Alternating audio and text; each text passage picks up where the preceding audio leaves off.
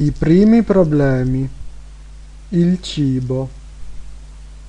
I miei primi giorni in Bulgaria sono stati difficili.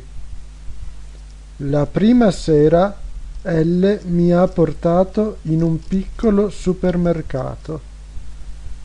In questo supermercato mancavano molte cose che si trovano in Italia ho comprato una specie di prosciutto chiamata sciunca. Il prosciutto bulgaro è più grosso di quello italiano e non mi piace molto. La prima sera ho mangiato un panino col prosciutto e un po' di insalata. Elle mangiava sempre insalate.